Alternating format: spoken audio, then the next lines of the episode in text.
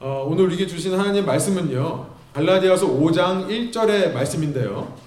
어, 제가 설교를 준비하면서 지난 주간 이 말씀을 묵상하는 가운데 5장 1절 한 절을 제가 묵상이 넘어가지를 않았어요.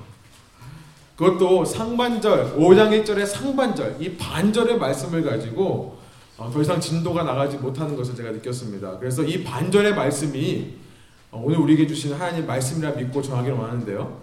여러분 이 반절의 말씀이 그 깊이와 내용이 얼마나 깊은지요. 어, 제가 지금까지 설교하면서 한 절 가지고 설교한 적은 좀 있었습니다. 제가 정확히 세보지는 않았는데 한, 한 300회, 최소 300회 정도는 설교한 것 같아요. 근데 한 절 가지고 설교한 게 몇 번 있었어요. 그러나 반절 가지고 설교한 적은 한 번도 없었습니다. 차마 반절만 낭독하긴 좀 그러니까 우리 5장 1절의 말씀 한 절만 우리가 함께 일어나서 읽고 말씀 나누기 원하는데요. 어, 본문이 짧다고 해서 설교가 짧을 거라는 편견을 버리시기 바랍니다. 어, 본문이 짧기 때문에 설교가 쉬울 것이다. 편견도 내려놓으시기 바랍니다. 우리 한번 한 목소리로 우리 갈라디아서 5장 1절의 말씀 함께 읽겠습니다. 그리스도께서 우리를 자유롭게 하려고 자유를 주셨으니 그러므로 굳건하게 서서 다시는 종의 멍에를 매지 말라. 한 번만 더 읽을까요? 그리스도께서 우리를 자유롭게 하려고 자유를 주셨으니 그러므로 굳건하게 서서 다시는 종의 멍에를 매지 말라. 아멘. 우리 함께 앉아서 기도하고 말씀 나누겠습니다. 하나님 저희가 오늘 하나님의 말씀을 기다립니다. 인간의 말로 받지 아니하고 살아계신 하나님께서 저에게 말씀하시는 것으로 받기를 원합니다. 주님 말씀하여 주옵소서. 저희가 듣겠나이다. 아버지의 말씀하시는 대로 우리의 삶을 결정하고 이 삶 속에서 참된 자유가 무엇인지를 깨달으며 그 자유가 주는 기쁨과 즐거움과 용기와 담대함 속에 세상을 살아가게 하여 주십시오. 세상 왕들에 의지하지 않고 세상 통치자들에게 의지하지 않고 담대히 주님 주신 자유 안에서 기쁨으로 살아가게 하여 주십시오. 이것이 우리의 영원한 소망 되게 하여 주십시오. 감사드리며 예수님 이름으로 기도합니다.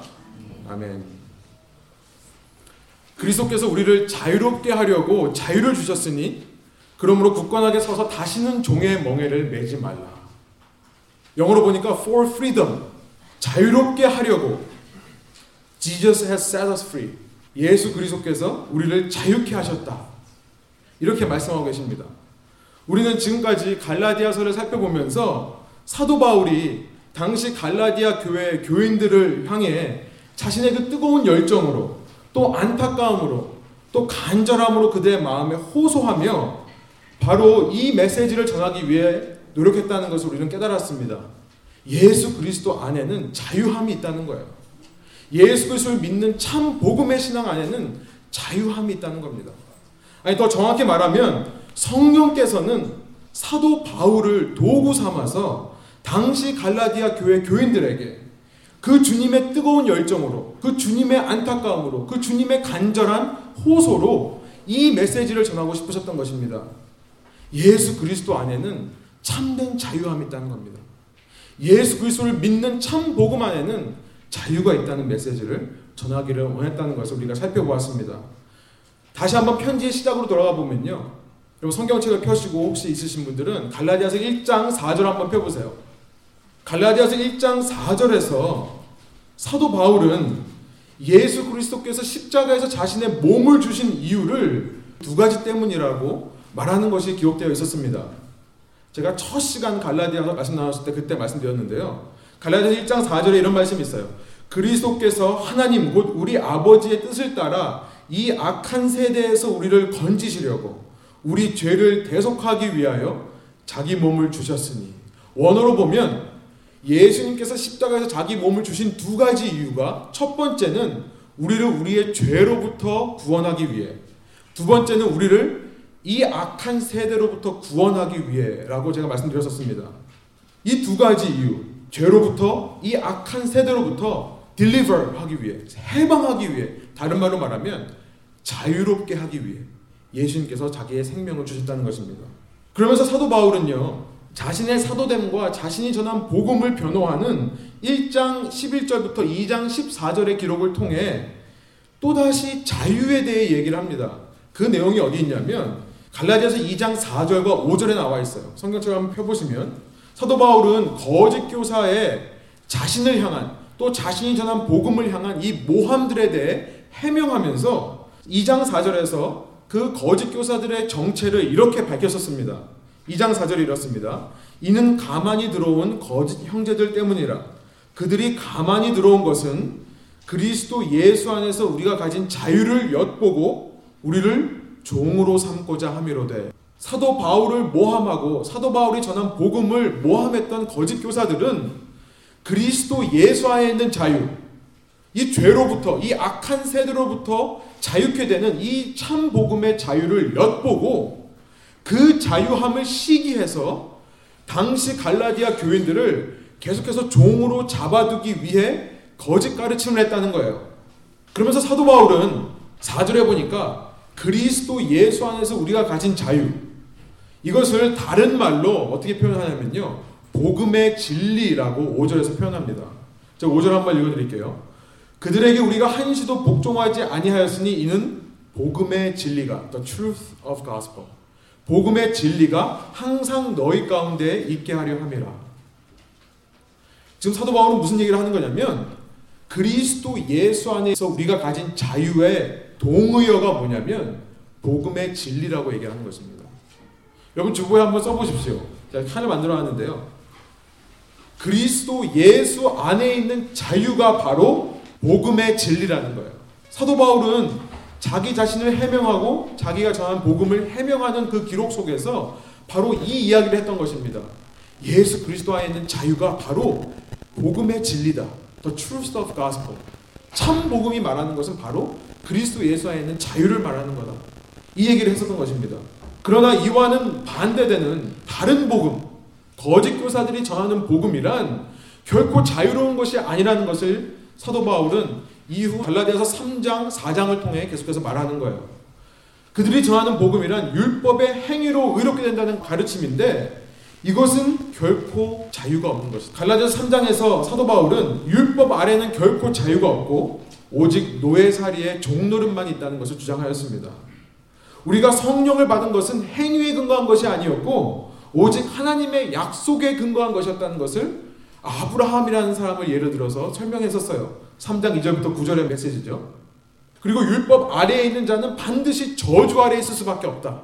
이것을 얘기하기 위해 사도 바울은 신명기와 레위기, 하박국의 말씀을 인용하면서 설명했던 것입니다. 이것이 3장 10절부터 14절의 말씀이에요. 그러나 예수 그리스도를 믿는 믿음 안에서 우리는 이전 종로를해서 벗어나서 하나님의 아들로 입양된다라고 말씀을 했죠. 3장 24절부터 26절, 또 4장 5절이 그렇게 말씀하세요. 그리고 우리는 하나님의 영이신 성령을 받게 된다. 3장 14절이죠. 4장 6절이죠. 그래서 하나님의 유업, 곧 영원하신 생명을 얻게 되는 참 자유인이 된다라는 것을 3장 29절과 4장 7절을 통해 그러니까 3장과 4장을 통해 계속해서 사도 바울은 자유에 대해 얘기했던 거예요. 여러분 그리고 지난 시간 우리가 살펴본 대로 아브라함의 두 아들 이야기를 했었죠. 이스마엘과 이삭을 얘기하면서 우리는 여종의 자녀 하갈의 후손 지금 눈에 보이는 저 예루살렘 옛 언약 백성이 아니라 예수 그리스도 안에서 새 예루살렘 위에 있는 예루살렘 새로운 하나님의 백성이 되는 거다. 그러면서 그 백성들은 참된 자유를 누린다는 것을 다시 한번 강조했습니다. 여러분 그러니까 갈라디아서 1장서부터 지금 4장에 오기까지 5장 1절까지 오기까지 사도 바울은 계속해서 자유에 대해 얘기했던 거예요. 이런 흐름 속에서 오늘 본문 5장 1절이 갖는 중요성은 뭐냐면요. 이전 모든 편지의 내용들을 한마디로 요약하는 것입니다. 여러분 그래서 주보에 한번 써보세요. 5장 1절의 중요성 첫 번째는 뭐냐면 갈라디아서 1장부터 4장의 내용을 요약하는 거예요. 써머리하는 거예요. 곧 이 자유에 대해 얘기하는 것이 오늘 본문에서 자유에 대해 얘기하는 것이 지금까지 사도 바울이 말한 모든 편지 내용의 핵심이다. 혹은 결론이다라고 오늘 5장 1절이 말씀하고 있는 것입니다. 그리스도께서 자유를 주시려고 우리에게 자유를 주셨다는 거예요. 얼마나 중요한지 두 번이나 반복하죠. 그리스도께서 자유롭게 하시려고 우리에게 자유를 주셨다. 그리스도 예수 안에 있는 그 자유가 참된 복음의 진리다. 그 어떤 종교 생활과 어떤 율법의 요구로 이루어야 된다는 것은 참 복음이 아닌 다른 복음이다. 그것은 거짓 교사들이 말하는 거짓 가르침이다. 그것에 속지 말아라. 그러므로 굳건하게 서서 다시는 종의 멍에를 매지 말라라고 오늘 본문이 말씀하고 있는 것입니다. 여러분 이렇듯 5장 1절은요. 지금까지 모든 내용을 한마디로 요약하는 거예요. 그래서 여러분 사도 바울이 이 편지를 왜 썼습니까에 대한 한마디 대답을 하라고 그러냐면 바로 이렇게 얘기할 수 있어요.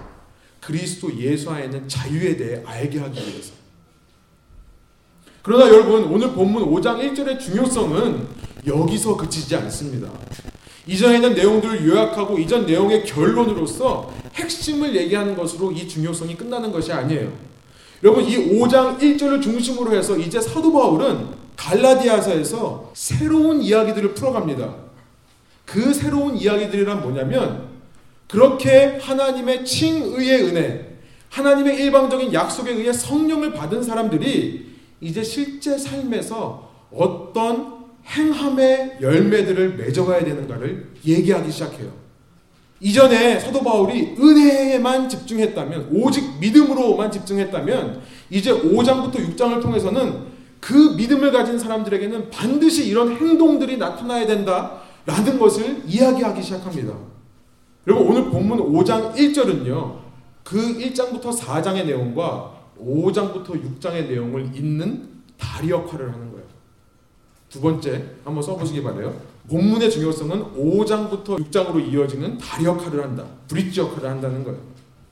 여러분 어쩌면 사도 바울은 애초부터 성령의 열매, 그렇게 성령을 받은 사람들의 삶에 나타나는 행동을 얘기하고 싶었는지도 모르겠습니다. 그러나 사도 바울이 그 행위를 먼저 얘기하면요. 율법과 전혀 다른 것이 없죠. 너희는 어떻게 해야 된다. 너희는 어떻게 해야 된다 얘기를 하면 기존 율법과 전혀 다른 것이 아니에요. 그래서 사도 바울은 1장부터 4장까지 은혜에 대해 먼저 얘기를 하는 거예요. 그 은혜로 말미암은 칭의, 값없이 의롭다함을 받는 것. 그 은혜를 소유하기 위한 믿음, 오직 믿음만 있으면 된다. 너희가 성령을 받은 것은 육체의 행위가 아니라 하나님의 일방적인 약속에 의한 거다. 이 이야기를 먼저 해야만 했던 것입니다. 그러나 그걸로 끝나는 게 아니라는 거예요. 그걸로만 끝나면 신앙생활은요, 머리의 개념으로만 끝나버립니다. 신앙생활은 반드시 삶의 열매들로 맺혀나야 되는 거예요. 그래서 사도 바울은 먼저 이 얘기를 하고, 이제 5장부터 6장에 걸쳐서 행위의 믿음에 대해서 이야기를 하기 시작하는 것입니다. 여러분, 그러므로 다시 한번 정리하면요, 5장 1절의 중요성은 여기 있는 거예요. 이전까지 바울이 모든 칭의에 대한 설교를 했다면요, 일방적인 은혜와 약속에 대한 설교를 했다면 이제 이 본문 5장 1절을 기점으로 해서 사도 바울은 삶의 열매를 맺는 설교를 하기를 원하는 거예요. 여러분 제 설교도요 앞부분만 들으시면 안 돼요. 그래서 제가 앞부분에서 너무 칭의만 강조하는 경향이 있었죠. 너무 은혜만을 강조했었죠. 성령의 일방적인 약속에 의해 우리는 컨베이어 벨트 위에 올려져서 그냥 가기만 하면 된다 이렇게 얘기했었죠. 이것만 듣고 끝나면 안 됩니다. 우리가 그 컨베이어 벨트 위에 머물러 있기 위해서는 뭐가 필요한가도 얘기를 들어야 돼요. 이제부터 5장, 6장을 통해 계속 그 얘기가 나올 거예요. 여러분 그러면서 사도 바울은 놀랍게도 이런 bridge 역할을 하는 5장 1절에서 신기하게도요. 자유에 대해 얘기한다는 것이 참 신기해요. 저는 이 본문을 읽으면서 왜 하필이면 그렇게 칭의의 믿음, 오직 믿음에서 행위로 넘어가는 그 길목에 사도 바울은 왜 자유에 대해 얘기하고 있는가? 저는 이것이 참 궁금했습니다. 그래서 우리가 이제 자유에 대해서 좀 살펴보려고 그래요. 사도 바울이 의미하는 자유가 무엇인지. 그러면 이제 설교 끝에 가면 여러분들이 이해하시게 돼요. 이 자유에 대해서 얘기하면 아 그래서 사도 바울이 자유에 대해서 얘기함으로 머리에서만의 믿음을 믿음의 그 신앙을 행위로 이어질 수 있게 돕는 거구나. 여러분 깨닫게 되시기를 저는 바랍니다. 아마 깨닫게 되실 거예요. 그래서 우리가 이제 자유가 무엇인가? 왜 본문에서 사도 바울은 자유에 대해 얘기하고 있는가? 이제 우리가 본론으로 들어가 지금까지 서론이었고요. 이제 본론으로 들어가서 한번 고민해 보기를 원합니다. 여러분 freedom이라고 할 때 자유라고 얘기할 때 여러분 보통 무엇을 생각하십니까? 우리 옆 사람하고 잠깐 좀 대화를 해볼까요? 여러분 여러분이 생각하시는 자유의 정의에 대해서 한번 좀 말씀을 해보세요. 괜찮습니다.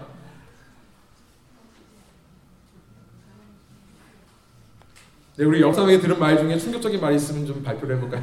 아, 농담이고요. 여러분, 우리 흔히 자유란 우리는 나를 얽어매고 있는 나의 외부 세력, 나의 external force 그것으로부터 벗어나는 것을 우리가 자유로 생각하기가 너무 쉬워요.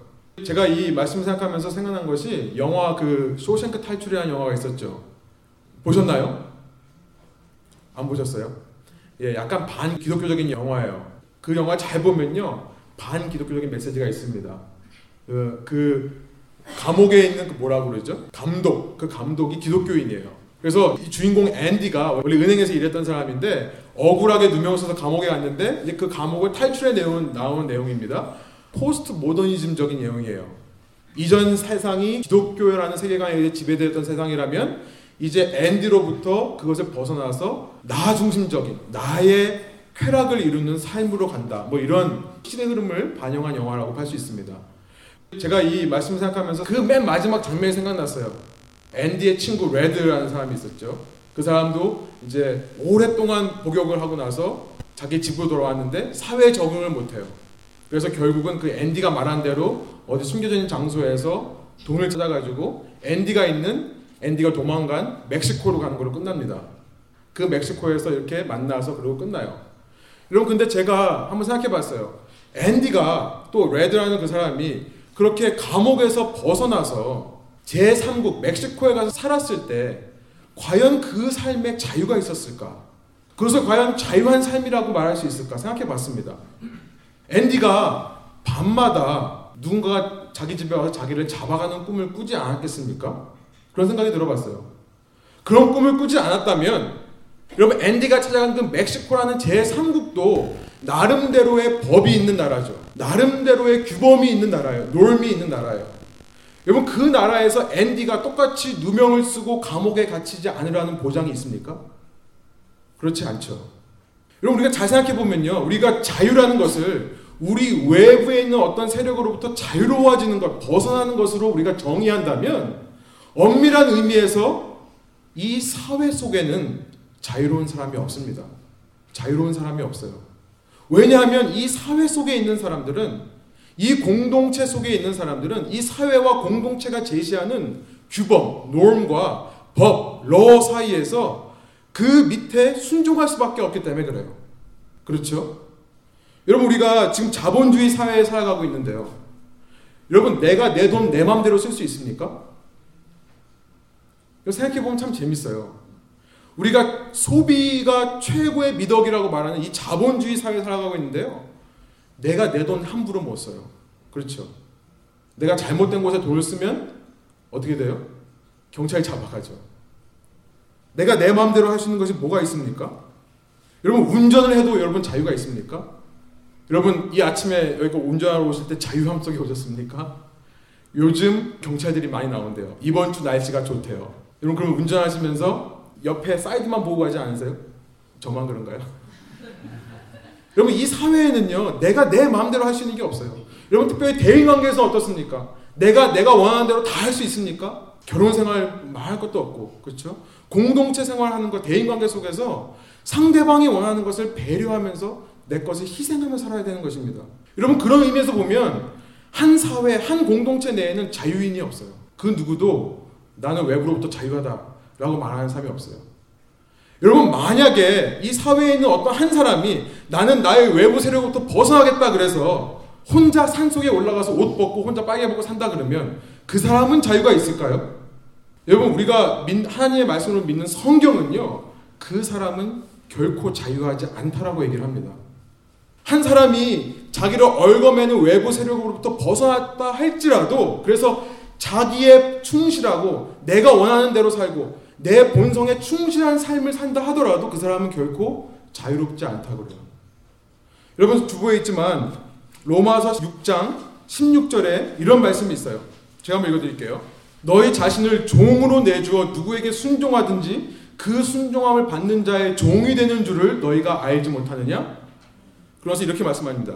혹은 죄의 종으로 사망에 이르고 혹은 순종의 종으로 의에 이르느니라. 여기 하나님의 말씀이 놀라워요. either 죄의 종 or 순종의 종이라고 얘기하는 거예요. 이 세상 모든 사람은 둘 중 하나라는 것입니다. 죄의 종이 아니면 의의 종이라는 거예요. 의의 종이 아니면 죄의 종이라는 것을 말씀하시는 거예요. 여러분 성경에서 말씀하시는 인간관이라는 것이 바로 이거예요. 인간은 반드시 누군가의 종으로 살 수밖에 없는 존재라는 거예요. 둘 중에 하나예요. 그 주인은 둘 중에 하나입니다. 죄 아니면 순종이라는 거예요. 그래서 한 가지의 종이 되면 다른 것에는 자유하다는 것을 성경은 말씀하세요. 그래서 더 내려가면 6장 20절에 무슨 말씀이 있냐면 사도 바울이 우리가 예수님을 만나 의롭게 되기 전에 그때의 우리 상황에 대해서 이렇게 얘기해요. 너희가 죄의 종이 되었을 때에는 의에 대하여 자유로웠느니라 이렇게 말씀합니다. 그러니까 만일 인간이요 어떤 외부로부터의 external force로부터 내가 벗어나서 내 자신에게 가장 충실한 삶을 살 때 나는 자유하다라고 말하는 바로 그 순간에 성경은 뭐라고 말씀하냐면 그 사람은 자기 본성이라는 자기 죄성의 종으로 살아가는 사람이다. 이렇게 말씀하세요. 완전한 죄의 종으로서 그가 자유로운 것은 오직 의에 대해서만 자유로운 거다. 이렇게 말씀하시는 겁니다. 여러분 혹시 이 대목에서 이렇게 말씀하실 분이 있으신지 모르겠어요. 아 잠깐만요. 저는요 평생 제 스스로 만든 어떤 기준을 잘 지키며 살았습니다. 저는 제 본성에 충실하지 않고요. 내 양심에 충실하며 내 본성을 스스로 절제하려고 노력했습니다. 내가 비록 외부의 어떤 규범이나 법을 따르지는 않고 내 스스로 살기 했지만 나는 내 나름대로의 기준을 지키며 살았습니다. 그러면 나는 자유한 사람입니다 라고 말할 수 있는 사람이 있을지도 모르겠어요. 여러분 이렇게 말하는 사람들에게 예수님께서 하신 말씀이 있어요. 요한복음 8장 33절부터 34절의 말씀이에요. 나는 평생 누군가의 종이 된 적이 없다라고 하는 사람들에게 예수님께서 하신 말씀입니다. 그들이 대답하되 우리가 아브라함의 자손이라 남의 종이 된 적이 없거늘 어찌하여 우리가 자유롭게 되리라 하느냐. 유태인들은요 자기들이 만들어낸 기준에 의해 철저히 양심대로 살았던 사람입니다. 그래서 그들은 스스로를 가리켜서 종이 아니라고 얘기를 했어요. 우리는 남의 종이 된 적이 없다. 우리는 스스로의 양심에 어긋나는 행동을 하지 않고 살았다. 그런데 왜 우리 보고 자유롭게 되어야 한다고 말하느냐? 그에 대해서 예수님께서 이렇게 말씀하십니다. 34절이에요. 예수께서 대답하시되 진실로 진실로 여러분 진실로 진실로 이렇게 나오면 이건 정말 중요하다는 뜻이에요. 진실로 진실로 너에게 이르노니 죄를 범하는 자마다 죄의 종이라. 너 한번 말해봐라. 너 평생 살면서 네가 아무리 양심대로 너의 기준대에 맞게 살한다 했을지라도 네가 아무리 남에게 폐를 끼치지 않고 남에게 나쁜 일을 하지 않고 나름대로 착하고 정직하게 살았다 하더라도 너 죄 지은 적이 없냐? 너 거짓말 한 번도 한 적이 없니? 너 남에게 아픔을 준 적 없니? 너 남과 싸운 적 한 번도 없니? 예수님께서는 말씀하시는 거예요. 죄를 범하는 자는 죄의 종이라. 너희가 너희는 스스로 세운 기준에 의해서 스스로 종된 적이 없다라고 얘기하지만 내 눈에는 너희는 죄의 종이다. 이렇게 말씀하시는 겁니다. 너희가 자유로운 것은 오직 의에 대해서만 자유로운 뿐이다.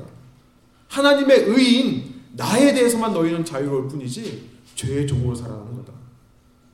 여러분 우리가 사는 이 시대에 이 시대의 풍조가 뭡니까? 내 자신을 사랑하라라고 말해요. 세상 어디를 가도 이 풍조가 가득가득 차 있는 것 같아요. 말씀드린 대로 여러분 이 자본주의, 소비를 최고의 미덕으로 여기는 이 자본주의의 사상이 무엇입니까? 너 자신을 사랑하라는 거예요. 너 자신을 사랑하기 위해 투자하는 것을 아끼지 말라는 거예요. 너를 위해 돈을 쓰라라는 것을 말합니다. 너를 위해 돈을 쓰는 것은 결코 아깝지 않다라고 말하는 것이 이 시대 풍조입니다. 칼페 디엠 이란 말 아시죠? Diem. 오늘을 즐겨라. Live like there is no tomorrow. 내일이 없는 것처럼 오늘을 살아라. 여러분 한번 보여주세요. 이게 누가 얘기하는 거죠? Just do it. 네? 나이키. 다음 거 보여주세요. Obey your thirst. 이거 뭔지 아세요? Sprite예요. Sprite. 다음 거 보여주세요. Unleash the beast. 이거 뭔지 아세요? 혹시 젊으신 분들 아세요? 몬스터 드링크 있죠. 몬스터 에너지 드링크 이거예요. Unleash the beast. I'm loving it. 뭐죠? 아 진짜. Have it your way. 이거 뭐죠? Have it your way. 버거킹이에요. 네, 설교 중간에 좀 지루하지 말라고 제가 넣습니다. 여러분 이 시대는요 끊임없이 우리에게 얘기해요. 너의 감정에 충실해라. 너의 타고난 그 성향에 충실해라. 다른 사람 부러워하지 말고 너에게 충실해. 너의 타고난 그 성향에 충실해. 여러분 이 시대 문화는 어떻습니까? 전부 이런 걸로 계속 차 있어요. 이런 쾌락주의적, 자아중심적인 사상이 흐르고 있습니다. 음악을 들어봐도 드라마를 봐도 영화를 봐도 이런 세상으로 차 있습니다. 여러분 이제는 몸을 관리하지 않는 사람은 왕따 당해요. 그렇죠? 몸 관리 안 하고 얼굴 꾸미지 않는 자매들 왕따 당합니다. 여러분 이제 회사에서 사람을 뽑을 때도 얼굴 보고 뽑으면 되니까요. 화려한 스펙을 쌓지 않으면 취직이 안 되는 시대에 살고 있습니다. 여러분 이런 사회 분위기 속에서 기독교인들조차 성경의 진리의 말씀을 떠나서 자신의 충실하라는 이 세상의 자아중심적인 이 쾌락주의적인 논리로 가면서 세상에서 말하는 자유를 진정한 자유라고 생각하는 거예요. 세상에서 말하는 자유를 진정한 자유라고 생각하는 거예요. 여러분 그러므로 우리가 지금까지 자유에 대한 생각을 한번 정리해 보면요. 깨닫지 않을 수가 없습니다. 이 세상에는 진정한 자유가 존재하지 않는다는 거예요. 내가 아무리 더 나은 나의 모습을 만들어 보려고 노력을 해도요. 나는 여전히 이 사회에서 말하는 어떤 기준, 이 사회의 norm, 법, 이 지배를 받는 종이라는 거예요. 내가 이 사회를 부정하고 나 혼자 내 본능에 충실한 삶을 산다 할지라도 나는 죄의 종으로 살아갈 수밖에 없는 것입니다. 인간은 그 어떤 세상적인 의미로도 자유로울 수 있는 존재가 아니라는 것을 우리는 깨닫게 돼요. 여러분, 그러나 중요한 것은요, 성경은 오늘 본문을 포함한 성경에 있는 말씀들은요, 우리가 진정으로 자유로울 수 있다라고 말하는 것이 놀라운 거예요.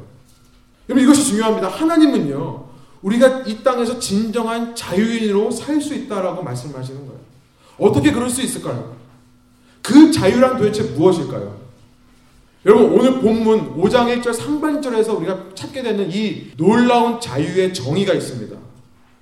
여러분 이것은요 결론부터 말씀드리면 성경에서 말씀하신 오늘 본문에서 말씀하신 참 자유란 세상이 얘기하듯 세상의 철학과 사상들이 얘기하듯 무엇 무엇으로부터 자유로운 것이 아니에요. 주부에 한번 써보십시오. 성경에서 말하는 자유란 free from이 아니에요. 무엇으로부터 자유로운 것이 자유가 아니라는 거예요. 성경에서 말씀하신 오늘 본문에서 말씀하신 자유란 뭐냐면 free in이에요. 참된 자유란 무엇으로부터 벗어난 것이 아니라 무엇 속으로 들어가는 거라는 거예요. 우리가 무엇 아래에 있을 때, 무엇 속에 있을 때 우리는 참된 자유를 누린다는 거예요. 여러분 세상 사람들은 절대 이해하지 못합니다. 자유란 벗어나는 것으로 이해하기 때문에 그래요. 자유는 벗어나는 것인데 어떻게 속하는 게 자유가 됩니까? 그러나 성경은 이렇게 말씀하세요. 오늘 갈라디아서 5장 1절 우리가 다시 한번 한 목소리 한번 읽어볼까요? 그리스도께서 우리를 자유롭게 하려고 자유를 주셨으니 그러므로 굳건하게 서서 다시는 종의 멍에를 매지 말라. 여러분 제가 원어로 보니까 이 문장은요. 테이 엘류테리아 in freedom이란 말로 시작하고 있어요. 이것을 다르게 번역해서 for freedom으로 영어 번역이 번역했습니다. 이것도 맞는 번역이에요. 그러나 저는 이것을 in freedom으로 번역할 수 있다고 생각합니다. 그 이유에 대해서는 제가 설교 원고에다가 자세하게 쓸 테니까 예, 이 그릭 그래머가 그렇거든요. in freedom으로 해석할 수 있습니다. 이걸 locative dative라고 하는데요. 그렇게 해석할 수 있습니다. 실제로 J.B. 필립스나 보니까 amplified bible이나 킹 제임스 버전에서는 이것을 in freedom, within the freedom이라고 번역을 했어요. 저는 이것을 이렇게 해석하고 싶습니다. 자유 안에, 자유 속에 들어가게 하기 위해 그리스도께서 우리를 자유롭게 하셨다. 저는 이렇게 번역하고 싶습니다. 그러니까 다른 말로 말하면 그리스도께서 주시는 자유라는 것은 자유 속으로 들어간다는 거예요. 신기하죠? 그리스도께서 우리를 자유롭게 하시는 건 뭐냐면 예수께서 주시는 자유 안으로 들어갈 때 우리가 자유롭다는 거예요. 여러분 그렇다면 믿는 사람들이 들어가게 되는 예수를 믿는 사람들이 들어가게 되는 자유란 도대체 무엇을 말하는 겁니까? 예수께서 주시는 자유란 무엇을 의미해요?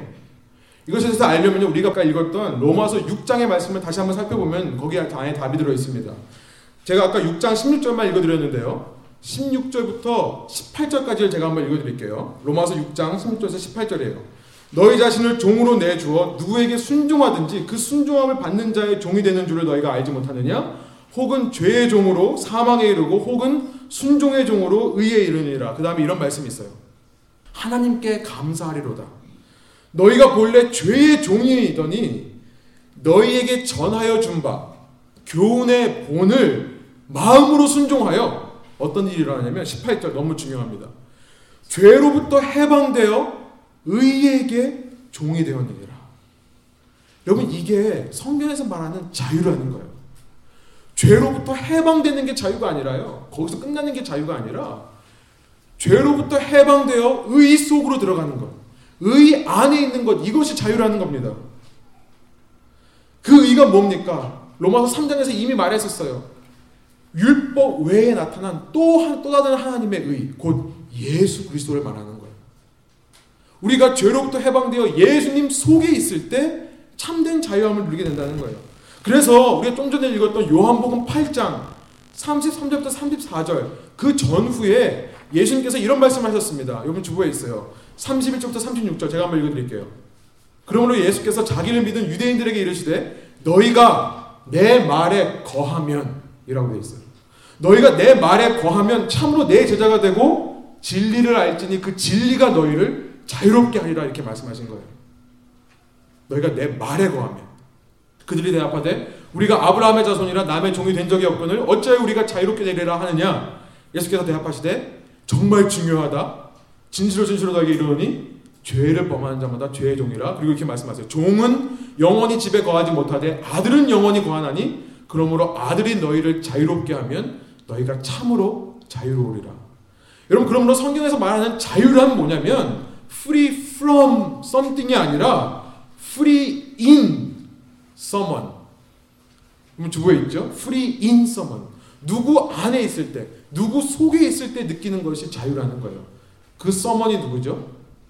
예, 캐피럴 S를 썼죠, 제가. 예수 그리스도를 말하는 거예요. 하나님의 말씀이신 예수 그리스도를 말한다는 거예요. 여러분 그렇습니다.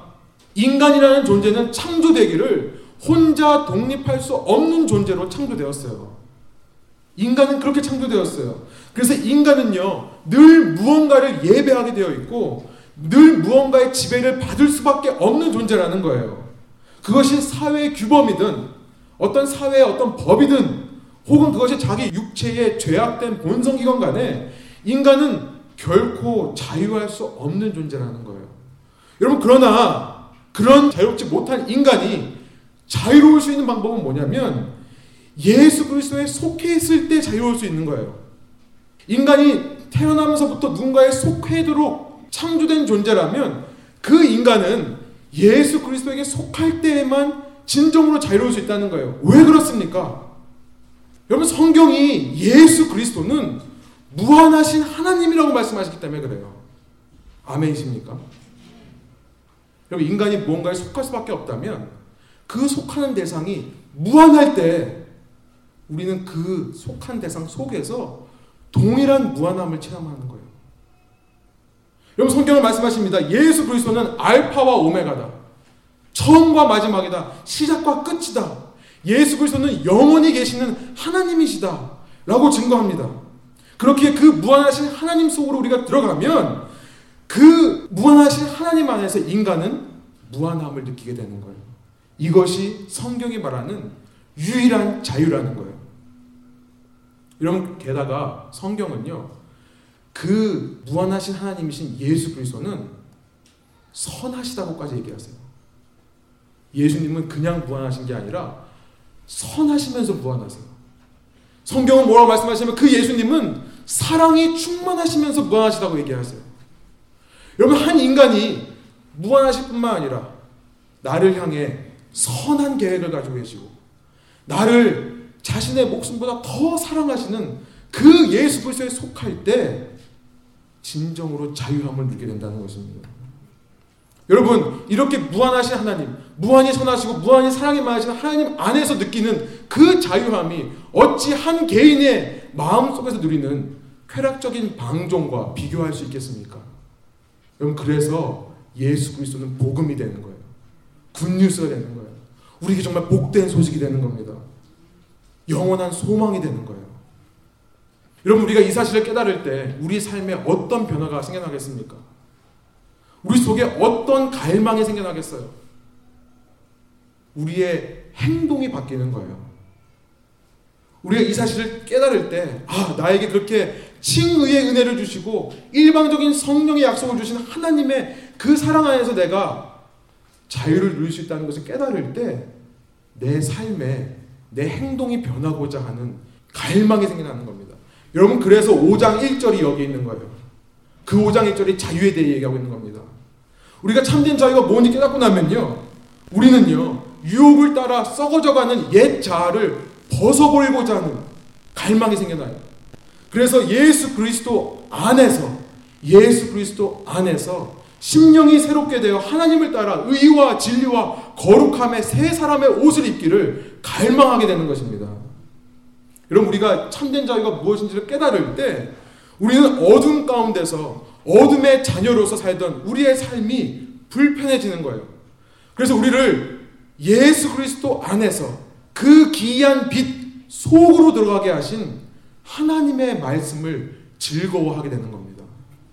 우리는 이게 자유를 깨닫게 될 때 우리는 더 이상 육체의 일을 생각하지 않고 성령 안에서 성령 안에서 영의 일을 생각하는 사람이 되는 거예요. 우리는 이것을 깨달을 때 육체의 욕심을 죽이고 성령 안에서 성령 안에서 성령을 따라 행하는 것이 자연스러워지는 삶을 살게 되는 것입니다. 그래서 내 속에 내가 죽고 내 안에 예수 그리스도께서 살아계시도록 내 자발적으로 나의 탐심을 십자가에 못 박으려는 열정이 회복되는 거예요. 세상의 부귀영화, 세상의 지식과 같이 내가 이전에 유익하다고 여기던 모든 것들을 배설물로 여기며 오직 그리스도를 얻고 그리스도 안에서 그리스도 안에서 발견되기 위해 그 신앙의 길을 걸어가고자 하는 마음이 생겨나는 것입니다. 나의 인생의 방향성이 오직 예수 그리스도에게 붙잡힌 바 되어 예수 그리스도에게 붙잡힌 바 되어 그 표대를 향해 달려가게 되는 것입니다. 그 과정 속에서 비록 우리가 주위에서 우격싸움을 당할지라도 쌓이지 않고 우리가 답답한 일을 경험해도 낙심하지 않는 이유는 오직 보배를 질그릇에 가지고 있기 때문에 예수 그리스도의 얼굴에 있는 하나님의 영광 안에 질그릇이 있기에 가능한 것임을 선포하게 되는 것입니다. 여러분 이처럼 우리 안에 참된 자유에 대해 깨닫고 나면 그 자유가 주는 기쁨과 소망과 열정과 용기가 우리 마음속에 회복되는 거예요. 그래서 1절 후반절 누가 강요해서가 아니라 율법이 그렇게 말하기 때문이 아니라 그 자유를 알기 때문에 stand firm 굳게 설 수 있게 되는 것입니다. 굳게 서서 다시는 종노릇 하지 않겠노라고 결단하며 선포할 수 있는 것입니다. 여러분 더 구체적인 적용은 우리가 이제 갈라디아서 5장을 살펴보면서 더 자세히 살펴보겠습니다만 여러분 오늘 말씀을 통해 이 한 가지를 여러분 마음속에 새기시기를 소원해요. 우리는 오직 예수 그리스도에 의해 붙잡힐 때에만 참된 자유를 누릴 수 있다는 것입니다. 세상 어디를 찾아다녀도 우리의 인생 수없이 많이 방황하고 헤매도 참된 자유를 이 세상 속에서 누릴 수는 없습니다. 참 복음이 아닌 다른 복음들에게는 전부 종노릇만 있을 뿐입니다. 우리가 오직 무한하신 예수 그리스도, 무한하실 뿐만 아니라 영원히 선하시고 영원히 사랑이 넘치하시는 선한 목자 되시는 예수 그리스도 안에 있을 때에 우리는 인생의 참 자유를 맛볼 수 있다는 거예요. 그래서 예수 그리스도를 믿음으로 칭의의 은혜, 내가 성령의 약속을 받았다면 그 결과 내 삶 속에 그 예수 그리스도의 뜻과 합하는 성령의 열매들이 맺어갈 수밖에 없다는 것입니다. 이것은 결코 율법적인 강요나 요구에 의해 이루어지는 것이 아닙니다. 우리가 오직 예수님 안에서 자유를 발견할 때 가능한 것인 줄 믿습니다. 마지막으로 마태복음 11장 28절부터 30절에 예수님의 말씀을 여러분들 읽어드리고 설교를 마치겠습니다. 마태복음 11장에서 예수님께서 이렇게 말씀하세요. 수고하고 무거운 짐진 자들아 다 내게로 오라. 내가 너희를 쉬게 하리라. 나는 마음이 온유하고 겸손하니 나의 멍에를 메고 내게 배우라. 그리하면 너희 마음이 쉼을 얻으리니 이는 내 멍에는 쉽고 내 짐은 가벼움이니라 하시니라. 이는 내 멍에는 쉽고 내 짐은 가볍기 때문이다. 우리가 자유에 대해 깨닫지 못하고 예수님의 제자 되는 길을 바라볼 때는 우리 마음 속에 답답함이 있을 수 있습니다. 저 길이 너무나 힘들고 어려워 보일 수 있습니다. 너무나 부담될 수 있습니다. 그러나 예수님 말씀하십니다. 내 멍에는 쉽고 내 짐은 가볍다. 왜요? 그 가운데 참된 자유가 있기 때문에 그렇습니다. 이 자유를 소유하시는 여러분들 지금 축복합니다. 함께 기도하시겠습니다. 하나님 저희가 예배를 시작하며 시편 2편의 말씀을 선포했습니다. 어째서 나라들이 술렁거리며 민족들이 헛된 일을 꾀하는가? 세상의 왕들이 자기를 내세우고 통치자들이 모여 여호와와 그의 기름 부으심 받은 메시아 예수 그리스도를 거스르며 하는 말이 저들의 사슬을 끊자. 저들의 족쇄를 던져버리자 하는구나. 세상은 끊임없이 하나님으로부터의 자유를 추구합니다. 하나님과 여호와 하나님과 여호와 하나님께서 기름 부으신 메시아이신 예수 그리스도의 족쇄를 풀자. 이렇게 말하는 것이 이 세상입니다. 주 우리가 이 세상을 살아가며 이 세상의 풍조와 이 세상의 교훈에 밀려 요동하지 않도록 주께서 이 시간 저희의 마음에 하나님의 자유를 말씀해 주시니 감사합니다. 하나님 그 자유를 우리가 맛보며 살기를 원합니다. 하나님께서 우리에게 구속하시는 것이 아니라 우리가 짐질 수 없는 무거운 짐을 우리 등에 지어주시는 것이 아니라 예수님이 걸어가신 그 좁은 길, 그 협착한 길은 쉽고 가벼운 길이기에 주님 저희가 주님 안에 있는 참된 자유를 발견하고 그 자유가 주는 기쁨과 소망과 용기와 담대함 속에 이 세상을 살아갈 수 있도록 저희를 도와주시고 인도하여 주십시오. 하나님 저희의 눈으로 판단하지 않겠습니다. 저희의 머리로 세상의 길을 따라가지 않겠습니다. 주의 말씀하시는 길로 쫓아가길 원하오니 주님 성령께서 저의 마음을 변화시켜 주셔서 참된 자유함을 깨닫고 알게 하여 주십시오. 감사드리며 이 모든 말씀 예수 그리스도 이름으로 감사드리며 기도드립니다. 아멘. 우리 주기도문 예배 마치겠습니다. 하늘에 계신 우리 아버지여 이름이 거룩히 여길 받으시오며 나라가 임하옵시며 뜻이 하늘에서 이루어진 것 같이 땅에서도 이루어지이다.